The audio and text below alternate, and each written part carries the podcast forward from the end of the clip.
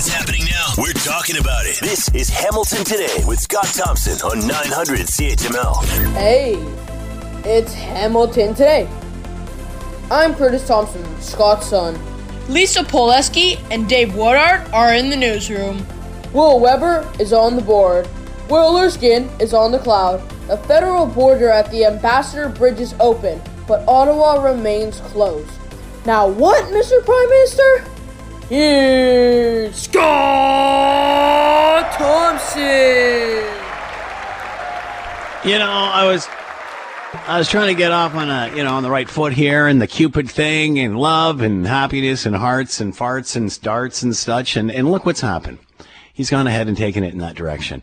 Uh, good afternoon. It is 309. It is 900 CHML. I'm Scott Thompson. It is Hamilton today. Will Weber is on the board and Lisa Pileski, Dave Woodard in the newsroom watching the world spin on this Valentine's Day. Yes, Valentine's Day. And, uh, if, hang on a sec, my wife. Are you at the door? I think she might be out the door listening. Um, but I went and, uh, there was a few Okay, she's gone. All right. Uh, she was just walking by the door using the washroom, so I know she can hear me. Uh, it's the only time she really listens to the show is when she's going down the hall to the washroom. anyway, um, uh, there was a few of us that were smart enough yesterday uh, to realize it was Valentine's Day, and there was a Super Bowl right in front of that, and and things could get difficult. So uh, there was a few of us that went out before the Super Bowl yesterday during the I think it was eight and nine, ten hours of pregame, and uh, and kind of got some stuff. So um, you know, prepared, and you know, things can get sometimes dicey on a Super Bowl weekend. So there's nothing like there's nothing like a good Valentine's Day to blend it all. Uh, even it all out, we'll say. Uh, so happy Valentine's Day to you all. Maybe this Valentine's Day we can, uh, you know, give each other a hug, get a little bit closer, and uh, and perhaps a little less divisive. Uh, but you know, we we are where we are. And uh, earlier on today, oh, uh, by the way, did I say it's Hamilton today? It's 900 CHML, 980 CFPL in London joining us. Great to have you guys along. And um, um, what's coming up is a news conference from the Prime Minister about 4:30. We'll carry a portion of that live uh, before it gets uh, before it puts you to sleep, really. And um, and also earlier on today uh, Premier Doug Ford came out and uh, had a news conference in regard to uh, not only supporting um, what could be announced. We don't know yet, but the Prime Minister is talking about uh, invoking the Emergencies Act, which he has already talked to the premiers about to get their opinion, I guess. So uh, he talked about that and opening up of restrictions. Uh, and specifically, and we, you know, we knew about this before the actual protests started. I mean, these were announced after Christmas and went into effect at the end of January, the three stages, and uh, we're bumping one up another week, which is is great. Uh, but also the uh, elimination of vaccine uh, passports, which all of the doctors have said become redundant. Dr. Chakrabarti was on the news uh, just moments ago saying they probably should have been done away with in February. Anyway, here's what uh, the premier had to say in supporting whatever the prime minister does to get rid of the protests. I'll support the federal government in any proposals they have to bring law and order back to our province, to make sure we stabilize uh, our, our businesses and trade around the world as the world is watching us right now. To those who are still there, to those of you who are there with the sole objective of causing disruption and chaos, there'll be serious consequences for this lawless activity. We will continue to raise the consequences against those who are holding millions of jobs and people hostage. All right. So the good news is, uh, late last night, early this morning, uh, cleared off the Ambassador Bridge. It's been open all day today. So that has been freed up. Still, obviously, uh, issues in Ottawa. And we'll cover the news conference live from the Prime Minister coming up at 4.30 this afternoon to see if, in fact, he does invoke the Emergency Act, which is what he's talking about and had met with the premiers. Now, the other issue, uh, easing of restrictions. Here's what the Premier had to say effective March the 1st. We intend to eliminate capacity limits in all indoor public settings. At the same time, and at the recommendation of Dr. Moore, we will lift proof of vaccination requirements for all settings. And let me be very clear we're moving in this direction because it's safe to do so. Today's announcement is not because of what's happening in Ottawa or Windsor, but despite it. Like all of you, I've waited a long time for this news, but please never doubt that the steps we took together, as difficult as they were, were absolutely necessary and saved tens of thousands of lives from COVID 19.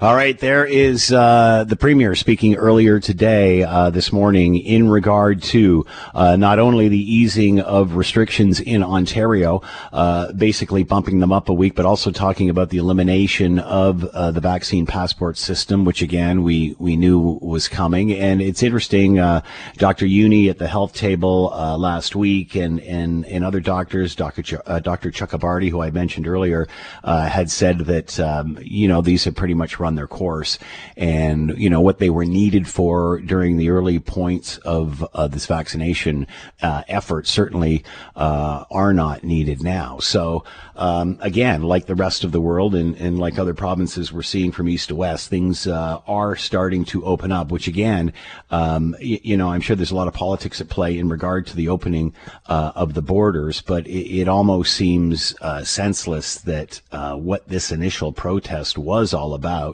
was the mandates for truckers to be vaccinated to go across the borders. Uh, you know, as time goes on and with every passing day, uh, those mandates are less and less needed. So, uh, although I don't think the federal government wants to pull that card out and say, hey, medically, it's time to uh, you know, to end the mandates anyway, because then obviously the protesters will claim support, I guess, uh, or or a win out of this. So it, it's going to be fascinating to see how this unfolds and, and how it all plays out. Uh, but again, as time goes by and as we see what's happening around the world, it just seems that uh, uh you know a lot of these uh, uh, protocol regulations will eventually uh, fall by the wayside. Also, want to make note: masking, distancing, that sort of thing. Uh, it has not changed. Uh, the opinion has not changed on that from uh, the Ontario government, and also said that if you wish, as a business, to keep the vaccine passport in place, you're totally entitled to do that as well. You're listening to the Hamilton Today podcast from 900 CHML. Let's get off right about here and have uh, some uh, fabulous. Uh, meaningless conversation about a real debate. Well, man, it's several debates vinyl, CD, streaming, what have you. A great article by Alan Cross, host of the ongoing history of new music, uh, on our website in regard to the rebirth of the CD? Yeah, absolutely. Alan Cross is with us now. Alan, thanks for the time. I hope you're well. Uh, yeah, you know, staying positive, testing negative, you know. There you go. All right. So, you know, as I read this, I got a bit of a chuckle, Alan, because I can completely, completely relate to, uh, the, sort of the journey we've all been on, all uh, been on as music fans and such. But as I looked at this and I read it, I'm thinking, was this only a matter of time before something like this happened because we're stuck in nostalgia? We always like to know what was going on 20, 30 years ago. Uh, because really, out of all the forms music comes on, this was probably the least, uh, I guess, lasted for the least uh, period of time. What, what is fueling this, do you think? I uh, don't know. My whole premise here is that uh, it occurred to me that I couldn't remember when I stopped loving CDs. Hmm. I mean, for many, many years, I would spend a tremendous amount of uh, after tax income on going to record stores and loading up with CDs. I'm old enough to remember when I went to uh, HMV and they had their frequent buyer's card. You bought 10 CDs, you get yeah. one for free. Yeah. And, uh, you know, I amassed not just hundreds, but thousands of CDs. I have a room called the uh, CD vault. And it really is. It's a room dedicated to nothing but storage of compact discs. And uh, I was looking at it, or I walked past it the other day, and I looked inside and I thought, at what point did I stop making my music listening all about CDs? And I couldn't remember. It, it must have been sometime in the early 2000s when I got my first iPod and I started ripping CDs to the iPod. Mm-hmm. Uh, and then my iPhone came along and I kept doing that. Uh, I grew bored of ripping um, or making CD compilations on a CDR on a burn CD. And then streaming came along, and then I kind of left physical media behind for a while before vinyl came along, and I got wrapped up in that. Uh, so while I've been all about vinyl the last couple of years, collecting that and you know taking care of the vinyl that I that I still had, I had been completely ignoring my compact disc collection, and I thought, why? Because the CD sounds great, it just works. I've got a couple of players, you know, all over the place. Uh, they they they work great when it comes to you know you just put it in the drawer, put it in the slot, and music comes out. Uh, why did I stop enjoying music in that format? And I, I that's why I wrote the article. I was trying to figure out why it was. Because and something new article, came along, Alan. Well, I, I, guess since the article came out, I, I started thinking, well, it was probably because convenience championed acts, uh, convenience championed possession. If mm. I could get, you know, 75 or 85 or 80 million songs at my fingertips through a streaming music service, I didn't need the CD anymore. I didn't need, and this is important, yeah. I didn't need the album anymore. I was listening to collections of great songs as part of playlists. So CDs could not do that unless I had a, a compilation or greatest hits or a Virgin CD or something like that.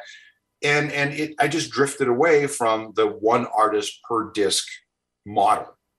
It was okay for vinyl because that had a different sort of cachet to it. But CDs, well, by we, the time I started drifting away, had become very common. And, and I thought, and, and, go ahead. Sorry, go ahead. No, and and I, and I thought, uh, you know what? It's it's old. I'm, I'm moving on. I, that's the only explanation I can come up with. But we've talked many times about the attraction of vinyl, the attraction of albums, whatever. You know, some people would say that, the, you know, it's the warmth of the sound, whatever. I don't buy into any of that. That's just turntable rumble and distortion. Um, but what we used to, what we talked about before was just having the album in front of you, having the jacket in front of you, having something other than just the music coming out of the box. And maybe CD is the last form of that, where you actually, as you mentioned, you know, the, uh, you know, some of the, the jackets were were, were, were crappy, but uh, others weren't too bad. And maybe that's sort of the last bastion. That gives you the album cover, but also gives you a better quality than an actual album. Well, it, it could. Um, it's the physical it, it, thing. It, it has all the same attributes as a 12 inch LP, except that it's smaller and mm. that um, it's. Uh, it's not cool. you know, that's. I, I think that's a valid was, point. So, is this? Will this come back? Will this become cool? Just like we've talked many times about vinyl now becoming cool. Do you think that we're going to end up with the same thing, or is the difference? Uh, CD had such a short production run as a compose as opposed to what the album. I mean, we can just people that still have seventy eight. So, um, do, you, do you think you're going to see that sort of resurgence, or too short of a time? Well, it's hard to say, but here are a couple of things working to the advantage of the CD. First of all, there's still a shortage of vinyl. Uh, polyvinyl chloride is in very short supply because of uh, a variety of things. So the price of records has gone through the roof. Um, I don't know if I ever told you, but I saw a Tragically Hip album for $71. And buying wow. no, I'm not buying a Tragically Hip record for $71 as much as I like the band. Uh, when you can hmm. get the CD for for 12 or 15. Uh, and it has basically the same packaging except smaller. It certainly has got the same music. In fact, it might even have bonus tracks on. So that's yeah. one thing. The other thing is that it's very hard to get um, CDs out into the marketplace right now because of various supply chain issues. Uh, if you're a record label, you have to put in your order uh, nine to 12 months in advance if you want to get your vinyl um, in stores on time. So right now, people are putting in vinyl orders for Christmas.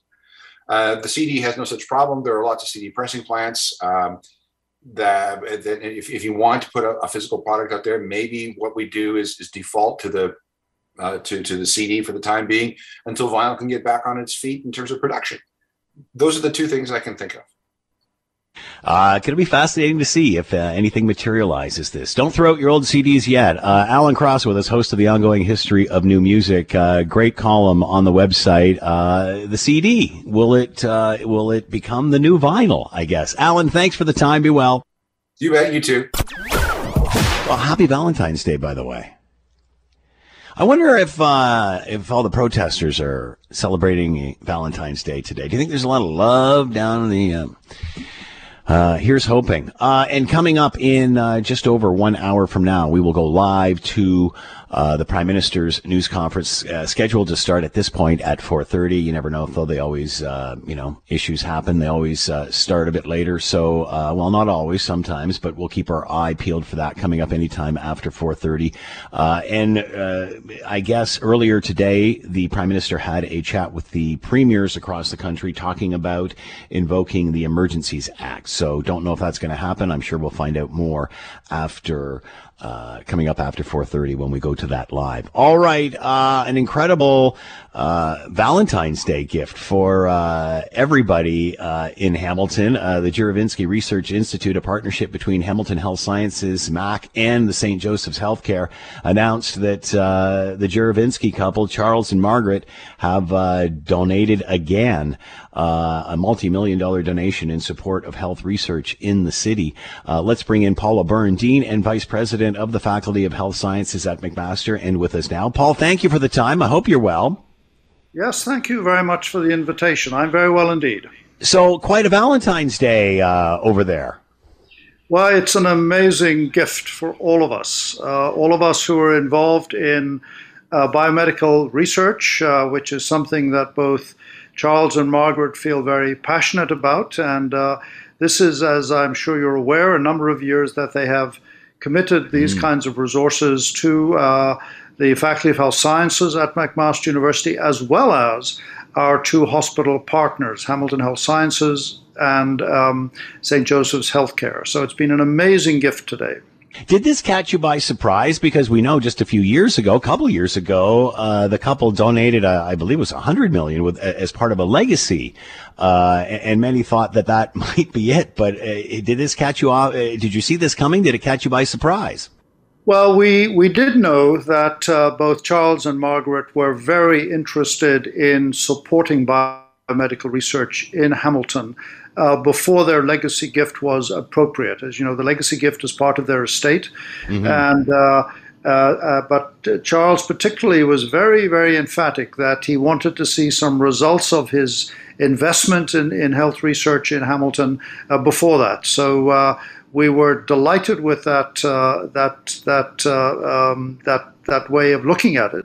And as this is the third year in a row that that Charles and Margaret have given a gift of this size uh, to support health research.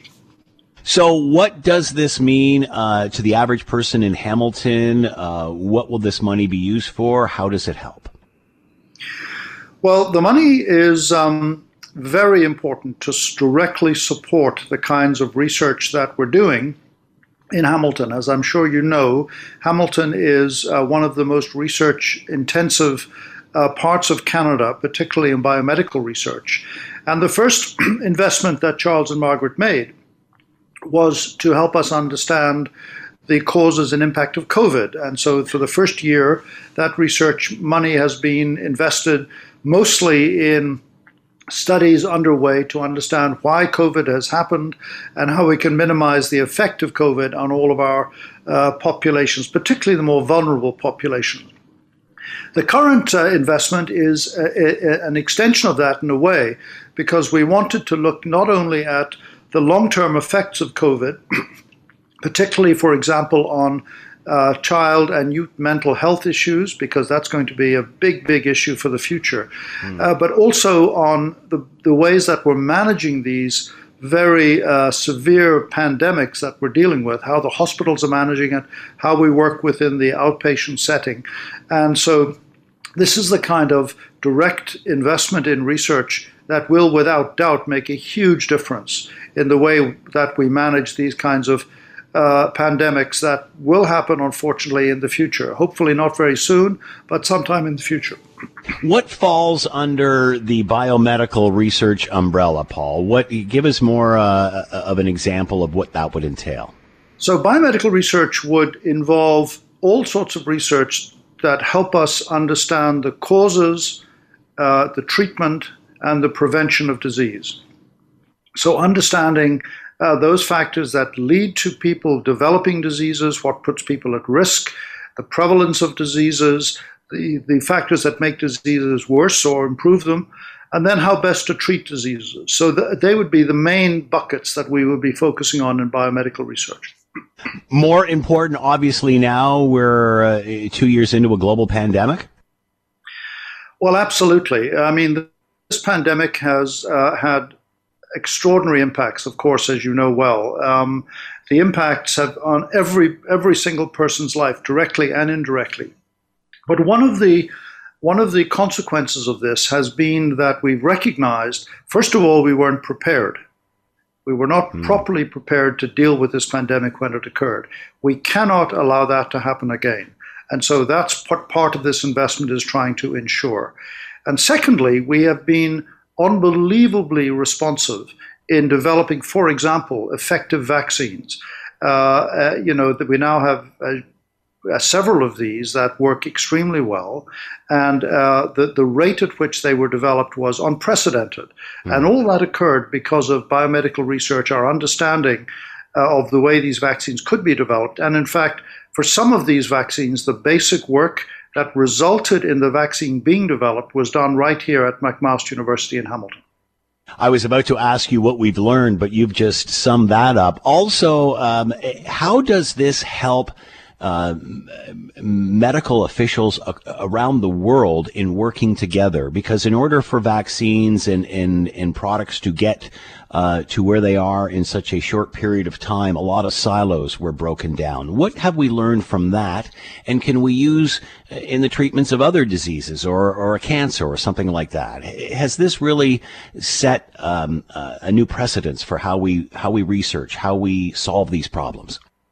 That is really an important uh, question because you are absolutely correct that the the reasons we have been able to move so quickly in developing, for example, new vaccines is because of the collaborative work between the basic scientists who work with viruses, understanding the genome or the, the genetic makeup of the virus, what parts of the virus to target, then scientists who develop the vaccines that are, directed against that, but then, of course, the people in clinical trials uh, who are uh, running the clinical trials to prove their effectiveness. On top of that, of course, we have all of the treatments that have been studied in people who have developed uh, COVID, uh, who have developed severe disease, and the studies needed um, to understand whether treatments work or not in preventing and managing severe disease. Now, one of the really important uh, requirements that Charles and Margaret have made for this investment is that we at the university, who tend to do most of the more basic science research, work closely with our two hospital partners, Hamilton Health Sciences and St. Joseph's Healthcare, to work together. So every single project that mm. will be funded from this investment from Charles and Margaret uh, will be done with the three of us working closely together in partnership. Paul O'Byrne with us, Dean and Vice President of the Faculty of Health Sciences, McMaster, and another uh, big donation from Charles and Margaret Juravinski uh, for the Juravinski Research Institute. Paul, thanks for the time. Be well. When there's an issue, Scott is all in on getting to the heart of it. This is Hamilton Today with Scott Thompson on Hamilton's News Today's Talk 900 CHML. Ivan Reitman has passed away at the age of 75. To talk more about his life and career, Bill Brioux is with us, TV critic and author, and with us now. Bill, thank you for the time. I hope you're doing well. Doing fine, Scott. You know, I, I look at uh, at his resume, Ivan Reitman's resume, and, and Animal House is on that. And I remember being a kid and uh, a, a, teenager at that point when that movie came out, and uh, it gave birth to the Toga Party. And I remember having or going to various Toga parties as a result of this movie. It's very sad right now, but it was a mantra for us to live by then. It sure was, and it's funny, you know, when my son was, you know, becoming a teenager and stuff. I said, "Oh, here are some movies you got to see. You got to see Animal House. It's hilarious." And I put it on. It's filthy. It's a raunchy film. Like it's totally inappropriate. I've forgotten how crude it was. My God, how politically how politically incorrect it is. It, you just can't, you know. But uh, certainly, we all laughed and laughed in the day, and that was early. That was 1978 for um, you know Reisman, um, Ivan Reitman uh, you know, he he didn't direct that film, Uh, he did though the next year directed Meatballs, and that's where Mhm. his directing career really took off. So, uh, how would you explain the type of movie and he did and what he evolved into? it's just this amazing convergence of talent, Scott. We've talked about this before. All these people who came out of Hamilton, you know, I mean, Yeah. Reitman was studying, he was making short films at McMaster. That's where he met Eugene Levy and Martin Short and Dave Thomas. And then, you know, he, that is, that, sphere just kept widening. He met Dan Aykroyd. He knew Bill Murray because they both worked on um, the um, Lampoon, the Harvard Lampoon uh, stuff, and and and so through that association, he later would call Murray to be the star of Meatballs, and uh, you know from there because of Aykroyd, he got to meet Belushi, and Belushi was in Animal House, and it just kept going from there. And it, they really seem to be aimed at a generation. Do we have that as much now? Maybe not with comedy. Um, you know, Probably more with drama and stuff you see on Netflix. But you know, I remember at the time these were these were things you had to see when they came out.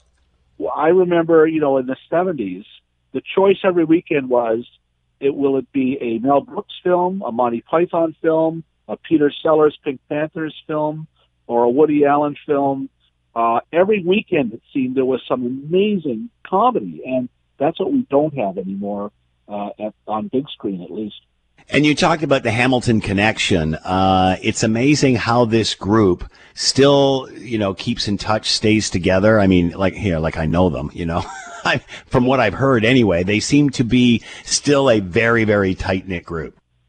Well, you watch the Super Bowl, and there's, you know, uh, Eugene Levy. Yeah. He's the hero. He's a superhero in long hair driving this Toyota, um, and he's on the highway, and he looks over, and there's Catherine O'Hara. And, you know, as a Canadian, it's just fantastic to see that. Like, it's just, he's still the guy. And, Well, uh, you know, who would who would have thought? You know, people who are watching, you know, back to the SCV, uh, SCTV days, the Schmenge brothers or whatever, that somebody, you know, whether any one of them would be featured in a Super Bowl commercial and have this rebirth in their career at this stage. It's incredible when you think about it. It, at 2022. Yeah, it is incredible. So it's wonderful to see. But Reitman was there, and you talk about generational. Who's doing it now? You know, his his daughter makes a TV series for a TV series. Uh, see, uh, Catherine does Working Moms. His son Jason's been directing films for years. They just did a remake of Ghostbusters that Ivan was a producer on. Yeah. And he, if you look at his IMDb, he's got a bunch of projects coming up. They're doing uh, Triplets, uh, which is a remake of Twins with Arnold Schwarzenegger, which uh, Ivan Reitman directed. and, and this and it's been shot, and this time it's him and Danny DeVito again, but Eddie Murphy is the third. Triplet. Oh, So that, you know that we're going to still say you know if the guy was still doing it, he was doing a this remakes. There's TV series spin-offs of both Ghostbusters and um, another one of his films uh, coming up. But you know, when you think of Dave is such a great film, the political one with Kevin Yeah. Kline. Uh, but his his resume, he did, you know, the the uh, Michael Jordan Bugs Bunny cartoon Yep, Space yep. Jam. That was produced by Reitman. He did a he produced a Trailer Park Boys movie. You know, like he just got movies made, and uh, that's uh, something a lot of people can't do.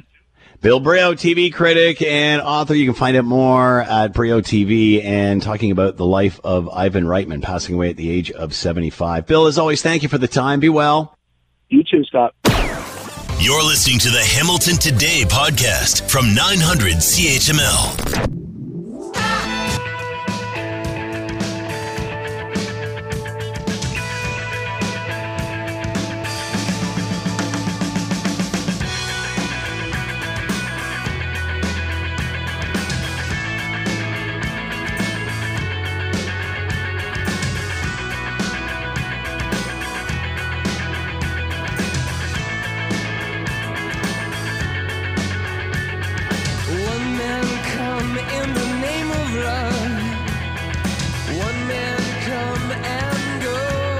It is 420. It's 900 CHML in Hamilton, 980 CFPL in London. It's Hamilton today. I'm Scott Thompson. Will Weber on the board. In the newsroom uh, is Dave Woodard and Lisa Pileski keeping us abreast of what is going on. And man, there is tons going on today, including uh, in uh, a few short minutes coming up uh, around 4:30ish.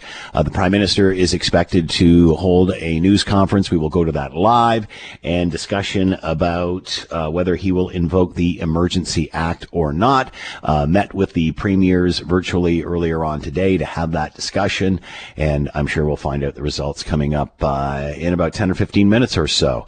All right, uh, feel free to jump into the conversation. Send us a note, Scott Thompson at 900CHML.com. The phone lines are always open at 905 645 3221, star 9900 on your cell. You can ride shotgun with us or throw a few things down uh, with Will, and uh, he'll record you, play you back, uh, and your thoughts on the Emergency Act, if in fact uh, that is where we're going. Uh, obviously, uh, supply chain issues, borders uh, being blocked, and this weekend, uh, early this morning, I guess, overnight, we saw the Ambassador Bridge between Windsor and Detroit open up, which is great news and good to report that that traffic is going to and fro across those borders once again. We'll talk to the mayor of Windsor coming up tomorrow on the show. But uh, good news, that is open. However, uh, Ottawa is a completely different story. To talk about what things like border closer, uh, closures mean for uh, the Canadian economy and by Canadian or by American, let's bring in Marvin Ryder, professor at DeGroote School of Business, McMaster University. He's with us now. Thanks for the time, Marvin. I hope you're well. I'm well and glad to be with you. So we certainly know the cost. We've been hearing about that all week. Uh, what it costs to keep these borders closed, or specifically this one being it as large as it is. Yep. Uh, now that it is moving again, uh, is this over? Is it done with, or is this a concern that Americans will still have? I'm talking about their Buy American policy. Uh, one Michigan official, I believe, said, "Well, this is all the reason to bring stuff back into Michigan and out of Ontario." Will this hurt us long term? Well, I'm going to say no, assuming this is the end of it and we can get back to normal. We all tend to have very short memories, and uh, what we consider to be normal operations go by quickly. Just to remind everybody what we're talking about, uh, in their Build Back Better plan that Joe Biden put forward, he wanted to uh, give Americans some incentives to buy American vehicles and in particular electric vehicles, which he's heralding as the future, but they could only get that incentive if the vehicle was assembled in in the United States. Now, we have a very integrated uh, automobile industry between Canada and the United States, and so we quickly went down to Washington and said, wait a minute, hold on here. You know, uh, uh, what, what about Canada here? Why, what if the vehicles were assembled in Windsor, or what if they were assembled in Oshawa or Oakville? Come on, let that be the same thing. So we've actually been negotiating with the Biden government for the better part of four months, ever since the Build Back Better plan was put forward. The argument being, look, it's an integrated thing, and we're your buddy, we're your ally. Sure, I understand why you don't want to give dollars to support the Japanese car industry or the Korean car industry or the European car industry, but hey, come on here. And everything seemed to be making some progress on this until last week when the Ambassador Bridge shut down. And not only, in a sense, did it shut down, but as the flow of goods was interrupted, we began to see it have a, an immediate, an absolutely immediate impact in the car industry. There hmm. were car plants in the United States that had to lay off American workers because they couldn't assemble the plants uh, excuse me, assemble the cars while they were waiting for parts from Canadian plants. And so this has given certain people a little more ammunition to say, no, don't don't uh, change the rules. Let's put all of this back in the United States. We don't really care about Canada and its auto industry. Of course, you know we've we've quickly tried to to say, wait a minute, this is an aberration. Normally the border flows quite smoothly. Normally this isn't a problem. Uh, and for for that to be true, we've got to get back to normal operations and then not have it interrupted again. And these nice people who helped shut down the Ambassador Bridge, have they gone away? Is this gone for good, or will it come back next week or the weekend after? The more times we shut it down, the less likely we are to make that argument that says, "Hey, we're all one big happy family." Uh, are the supply chains just too interwoven? And you've you've explained many times that parts go back and forth several times before yep. they even end up on a car uh, across the border. Are these supply chains just simply too interwoven now to make any sort of argument for you know? All right, that's it. Rip it in half, and one on one side, one on the other. Well, I would like to say yes.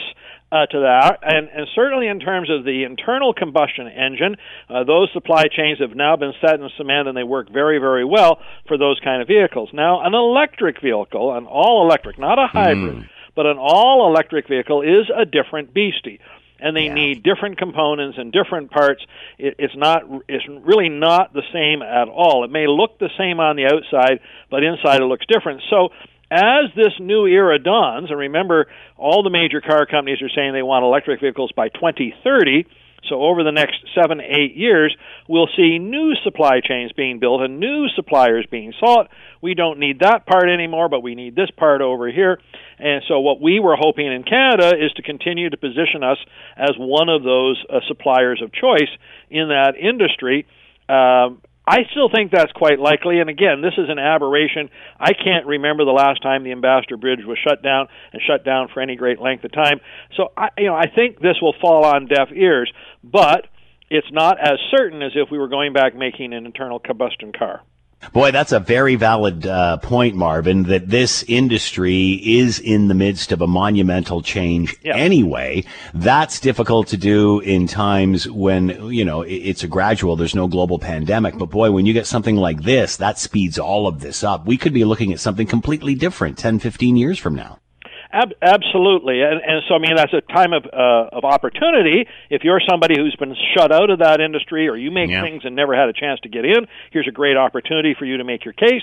If you're somebody who's in the industry, you don't want to lose those things. You've got to change. You've got to morph and make it go and and the only thing I'm going to say, and I don't want to take a side on this really one way or the other, but those nice protesters who were trying to make their point may have inadvertently done much more damage than they thought, and and probably even intended. They just really wanted to make a statement for Ottawa and for Queens Park. You know, heck, make these mandates go away, which they were going to go anyway. Today, mm-hmm. Doug Ford has said that in a couple of weeks, many of the mandates in Ontario go away in tomorrow, I think we're going to hear from the health minister that says many of the flight mandates are going to go away in a couple of weeks. It was going to happen anyway. Did you need to do this kind of damage as well? And so, uh, obviously, the sooner we can get back to normal at the borders, the better. Marvin Ryder, professor at DeGroote School of Business, McMaster University, on uh, the border closures, uh, closures and what it means moving forward. Good news: the Ambassador Bridge now wide open. Marvin, thank you for the time. Be well. I will. Thank you.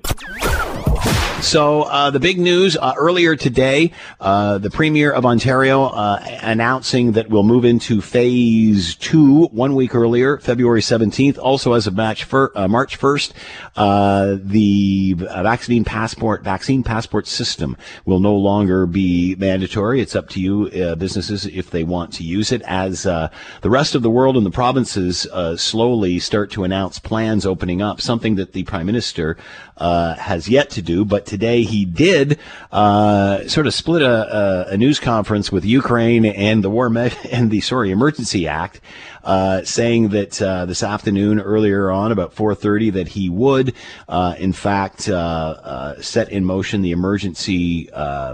Emergency Act. First time it's been used, it replaces the old War Emergency War Act. This is what the Prime Minister had to say earlier on. After discussing with Cabinet and Caucus after consultation with premiers from all provinces and territories, after speaking with opposition leaders, the federal government has invoked the Emergencies Act to supplement provincial and territorial capacity to address the blockades and occupations. I want to be very clear. The scope of these measures will be time limited geographically targeted, as well as reasonable and proportionate to the threats they are meant to address. The Emergencies Act will be used to strengthen and support law enforcement agencies at all levels across the country. This is about keeping Canadians safe, protecting people's jobs, and restoring confidence in our institutions. So there you have it. That's the prime minister. A clip from uh, earlier on uh, this afternoon, uh, declaring that the Emergency Act has been uh, invoked. Basically, that means um, higher fines, imprisonment, more power for for police officials, uh, and to act on infrastructure like border crossings, airports. Uh, it just gives them more power to to to remove people and enforce the laws. Not calling in the military or suspending of rights, saying that these will be very much targeted approaches, which really only affect those areas and won't last forever. Kind of like they're talking about mandates. Uh, so, uh, and then went on and gave the everyone's tired speech and what have you, uh, but really didn't talk a lot about what would happen moving forward. So now we've done this. Now what happens? Now what what's the plan? And uh, not a lot of, of, of chatter about that. But again, uses the word support a lot. You know, we're here to support you. We've got your back. We're here to support the police. We're here to support Ottawa. We're here to support uh, the mayor. And I don't think people are looking for support. They're looking for leadership.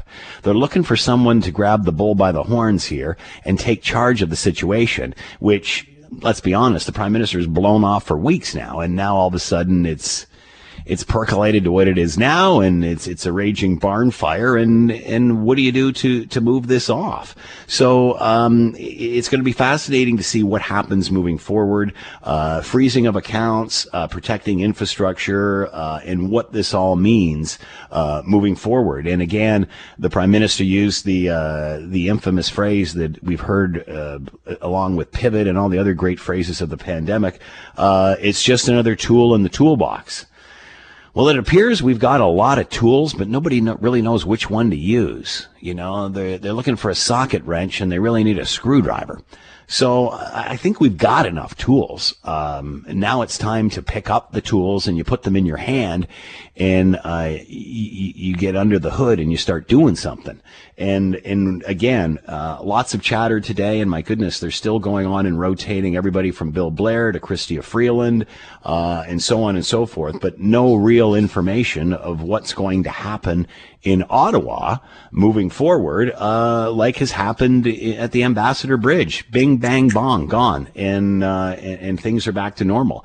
However, in Ottawa, uh, obviously the situation is has been allowed to become a lot more complicated uh, than what it is now. So uh, we'll have to watch, wait, and listen as we have been for the last couple of weeks. If Scott Thompson isn't satisfied with an answer, He'll delve into the issue until he is. you're listening to Hamilton Today with Scott Thompson. On Hamilton's News Today's Talk. 900 CHML. It'll be interesting to see if um, if uh, if playing Barry Manilow is in any way any part of the uh, Emergency Act, which was uh, just declared, just invoked uh, a little while ago when the news conference started with the Prime Minister at about uh, 4:30 this afternoon. Uh, they're still rotating the politicians around, uh, and you know it's most have dozed off by this point. Um, but anyway, at the end of the day, the Emergency Act has been uh, invoked. It means uh, more response, more responsibility, uh, and more power for law enforcement, border crossings, infrastructure like airports and such. Uh, allows them to uh, increase fines, imprisonment as well. Uh, stressing that this is going to be targeted on certain areas and um, won't last for long. You got to wonder by the time they get the trucks cleared out of Ottawa if all of this will have died down anyway. Like not the protest itself, but the restrictions. Cause, you know, again, restrictions in Ontario were announced after Christmas that they, you know, the plan for coming out of all of this and lifting of the protocol. Uh, so by the time they end up getting everything cleared in Ottawa, it'll probably be irrelevant anyway. Uh, let's bring in Henry Jacek, professor of political science, McMaster University to talk about today's developments. Henry, as always, thank you so much for the time. Hope you're well. Oh, I am glad to be with you, Scott. So your thoughts on the Emergency Act and, and what this means? We we certainly heard of uh, you know what it does as far as powers. We don't really know what's going to happen moving forward or what this means for Ottawa. But your thoughts on where we are? Well, I, I assume that that this means that we're going to get a bunch of RCMP officers coming to Ottawa, and of course they'll be have the have the authority to uh, you know enforce uh, municipal and Ontario laws uh, to do this and. Uh, and and really help them out. So I I think this is just paving the way for that. So before too long, we should probably see them. And I would think probably the first place they're going to go after is that the base they have next to the baseball stadium in Ottawa, which is uh, Hmm. you know sort of has the food, the you know has the food, the saunas, and the and the uh, and the uh, fuel for for for for them. And so this th- that'll that'll be it'll be interesting when they go there. But I think this is setting it up for that. Uh, are you surprised that we need to get to an Emergencies Act to be able to do this? Many said it was just work that could be done anyway. Uh, what does ha- adding the Emergency Act do? Well, it gives it gives uh, the uh, RCMP, which is a federal police force, Yeah, provincial the right, authority, the yeah. right to act as if they were OPP and, Right. and enforce those. So they can enforce provincial laws. Normally, the RCMP could only, you know, normally uh, would only have the right to enforce uh, federal laws. Except in some some provinces, of course, Mhm. they they are so police short traditionally that they have the RCMP in there, and they give them special uh, special rights to do that. Oftentimes, and you have that in the West quite a bit. Uh, but anyways, yeah. So that's what it does, and it and I think there's some other stuff in there too as well, in, in, in terms of what they can do. But it it basically means that you know you're gonna you're gonna be you're gonna be you're gonna see the police doing their business. So, um, first time this has been done in history. How significant is this event? Is this uh, declaration? Well, I think what it has it has to send a signal, and- and, and and to people is that in fact the government has essentially, and the police and the gov- and the government basically are doing their job. They're capable. They have the capability to do their job. This is very important because the longer this went on, people would start to say, "Hey, people people are breaking the law and nobody does anything." Yeah. And if I did it, I would be in a lot of trouble, you know. And uh, you know, as this one person said, you know, there were some young kids in the summertime who, who on behind the Parliament buildings or in that area, and they set up a little ice. Uh, you know, I um, iced tea sta- stand in the middle, lemonade stand in the middle of the summer, and they got run off the property. These five-year-olds or six-year-olds, you know, and so you know, so clearly, you know, people are saying this is really outrageous, you know, that there was no enforcement, and then we we going three weeks of that in Ottawa, and then we're having, you know, the what what happened on the Ambassador Bridge was, you know, did so much harm, economic harm to our our, our to people and to our employers and to our you know our relations with the U.S. It was just you know was just people were you know sixty to seventy percent of the people in the in the country were saying, "Do we have a government or what's going on here?" Uh, well, on that note, I'll ask you: Has uh, has the prime minister shown enough leadership on this? And you know, I was I was listening to him today to the news conference, uh, and you know, we're, hearing the, the same typical statements: more tools in the toolbox. Yeah, yeah, I know. Uh, you know, it's like, my God, I think we've got so many tools here, we don't know which one to use. Yeah. Uh, it appears there's tools all over the floor, uh, and and you know, just typical things that we we normally hear. And to me, he says the word support an awful lot. Like we're here to support you. We've got your backs. We're here to support the problem, the provinces. I don't think people want support. I think people want leadership here. They want someone that looks like they are in control, as opposed to we're getting more of these guys so they can help, and we're getting more of those so they can help. Has the prime minister showed leadership on this? Well, it, it, it's it's it's a long time coming. I think we you know we say this this should have happened earlier. Uh, he should he should have essentially seen that this is where it was going, he, and he and his ministers, and uh, you know he should should have acted earlier. And and the longer you take to act, the more these people who are doing these protests, be you know they dig in. And uh, and they keep saying we're not going away and we're just digging in. And so it just gets harder and harder. And I think most people see that. If you let people do this then you generally you're just going to have more and more lawlessness. I mean it's just going to break down because people see it. They're not being enforcing the law there. Well maybe they want to enforce the law here it's uh, you know that that that that was the big danger of him waiting.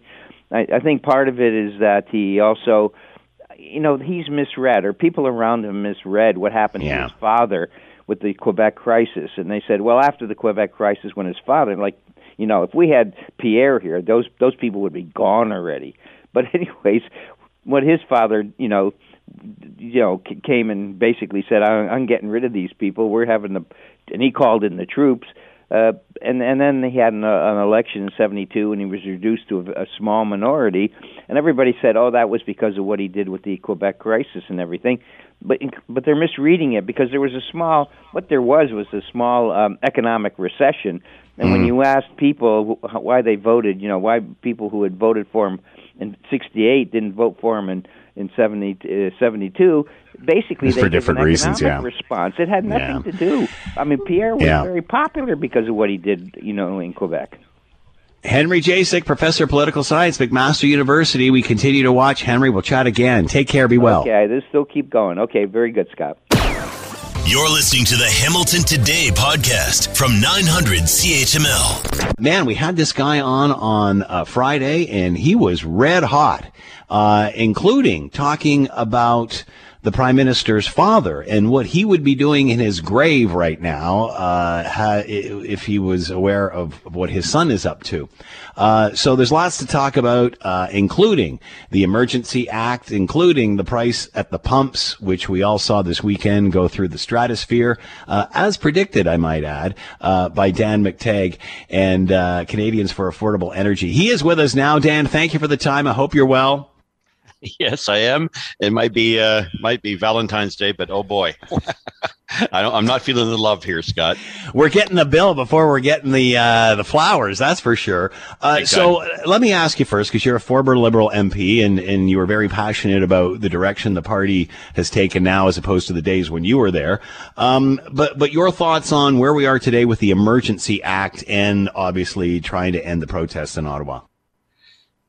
Wow, look, uh, the protest uh, has taken off, uh, in, you know, in a, in a in a very different way than I think many had imagined. I I think it's fair to say that it has uh, certainly the one in Ottawa has left uh, the downtown part pretty much uh, unusable. but at the same time, it is important to recognize that these are freedoms that people have, as as distasteful as they are.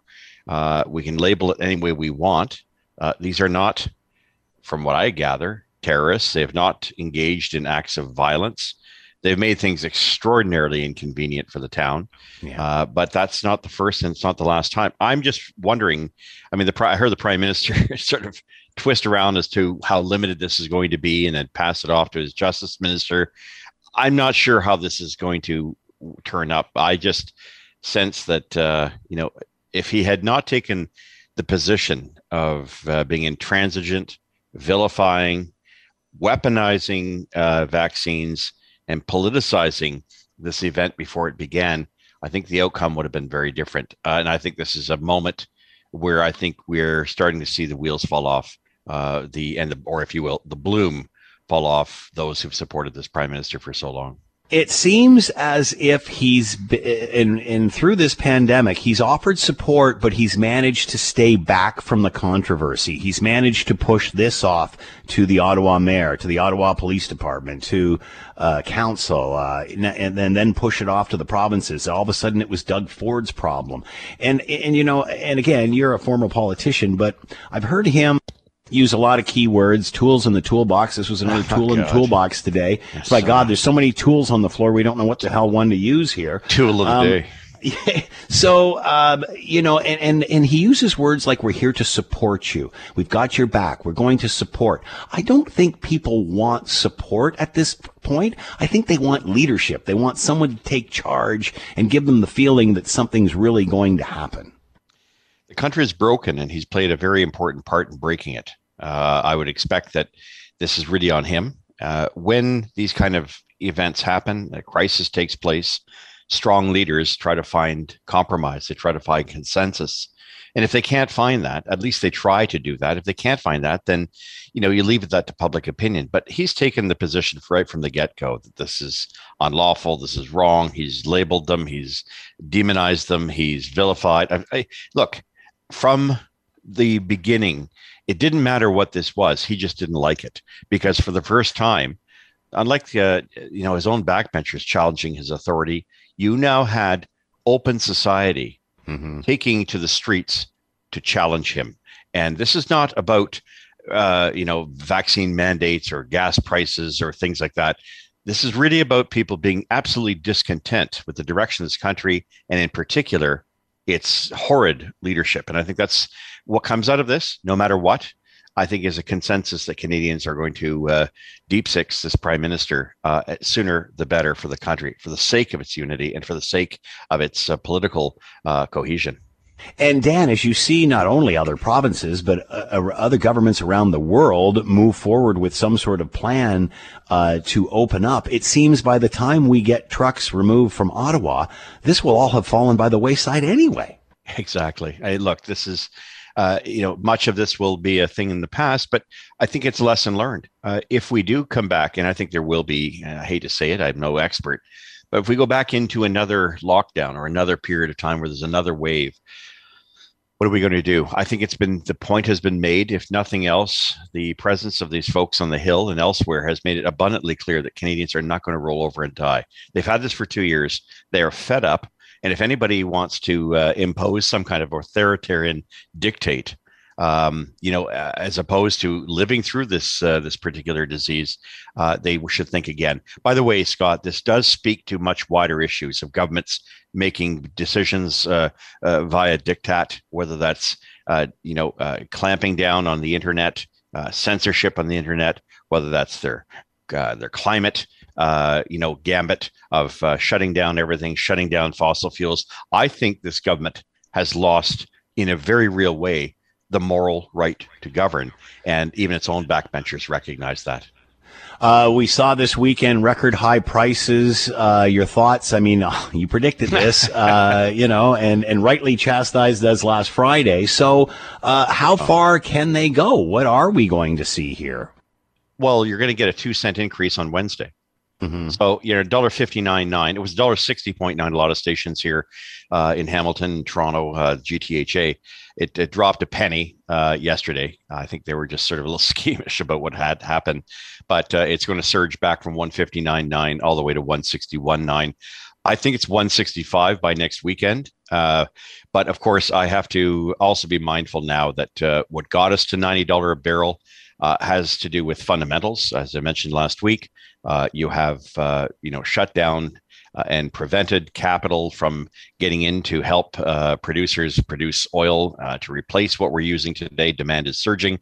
This week, however, it is all about Russia and it's all about its intentions to uh, whether or not it will engage in a war in that in Eastern Europe. One way or another, this is going to be a momentous couple of days. And should there be an invasion, and God willing, there isn't, but if there is, uh, you know, sky's the limit in terms of energy prices. I would see oil going to $120 a barrel, another $25 from where it is now.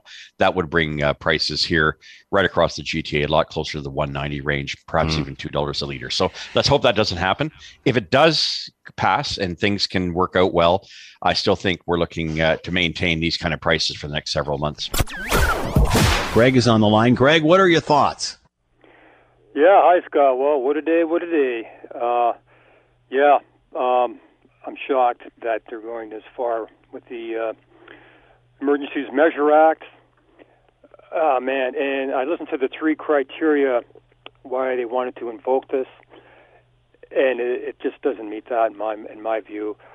And I got to tell you, as a Canadian today, I'm confirmed right now that we are currently have the first Canadian dictatorship in my lifetime in this country ever, in the existence of this country. What I've been seeing going on. Um, the good news is the Canadians are going to be strong, and we're still going to protest, and we're still going to put Mr. Trudeau out of business. This is a large movement, larger than they think it is. So, what do you think government should be doing instead of uh, issuing the Emergency Act? Listening, listening uh, to the science, the updated science. You know, that's one thing I think is hilarious in all of this, Greg, is that as we're slowly seeing the world open up, I mean, you know, the doctors are saying we don't need vaccine passports anymore. By the time they get everything unloaded and moved out of Ottawa, this will not even matter because half of these things will expire. They will have moved on. No, I agree with you. And that's the yeah. whole thing about this. And for them to say today, Mr. Ford today, to say that this was a result of this gathering of protesters, they're lying through their teeth. That's I don't see. I, I don't agree with you there at all, No? Greg, because Good. this was announced. This was announced after Christmas, so we already knew that we were starting to open up. The right after Christmas, they announced the timeline, which started January 31st, and then February 21st, and then March uh, 14th. They've certainly bumped that up a week, but they've Yeah, well, also got. They've also got. You've also had people like Dr. Tam, Dr. Bonnie Henry from NACI and from British Columbia, as well as Dr. Kieran Moore, two weeks ago two weeks ago saying it's time to stop this and it's time to start coming up with a plan to move out. So I, I think that the timing is, is relatively the same, but no, I mean, if, if the prime minister dropped his border trucker mandate thing, I think you'd, I think you could say that. But no, all of these plans were in, in place, uh, long before the protests started. Uh, I believe that. Anyway, Greg, I'm going to let you go. Thanks for the call. Much appreciated. 905-645-3221 star 9900 on your cell. Mark's on the line. Mark, what are your thoughts? Yeah, I agree with the guest that you had earlier there, Scott. This is all on the Prime Minister. Um, you know, to invoke this Emergency Response Act uh, just for the fact that his pride or perception of these protesters wouldn't allow him to, you know, to, to meet with them and, and talk about what the what the real problem was. And now we're going for this huge government overreach, which is going to cost the taxpayers a fortune again, um, thanks to the Liberal government. When the smallest of all these problems and mandates was probably lifting the uh, the one on the truckers, right? And then problem solved. So I think it's a big mistake for him not to uh, not to have met with any of the protest leaders. Yeah, and I think that's why you're hearing officials, medical officials, talking about vaccine passports. The other thing too is, you know, early on in this, we were trying to get everybody vaccinated. Now we got like tons of people vaccinated. We should be very proud of everybody that's vaccinated. And you know, uh, again, I, can see these mandates and what have you all falling by the wayside uh, very shortly, just simply because it's been two years and we're working our way out of a global pandemic, which is slowly becoming an endemic because of everything that we've been doing. So, you know, it, it's, it's, it seems that this argument or this protest or, uh, the prime minister's inability to solve it, as you've said, or meet with the people. I mean, like a year ago, Maybe, but I mean, we're at the end of this now. So why, why he just won't move forward and provide some sort of unity and, and some sort of olive branch to, uh, to move on is beyond me. But, you know, it is what it is at this point. Anyway, uh, Mark, thanks for, uh, so much for the call. Much appreciated. Be well. Thanks, Scott. Thanks for listening to the Hamilton Today podcast. You can listen to the show live weekday afternoons from 3 to 6 on 900 CHML and online at 900CHML.com. As always, we leave it to you, the tax-paying customer, to have the last word. Hi, I'm Steve. I just live in Hamilton, that's all. um, I'd like to know where this phrase has come from. Trudeau, I noticed, he uses it a lot. He says, let me be clear.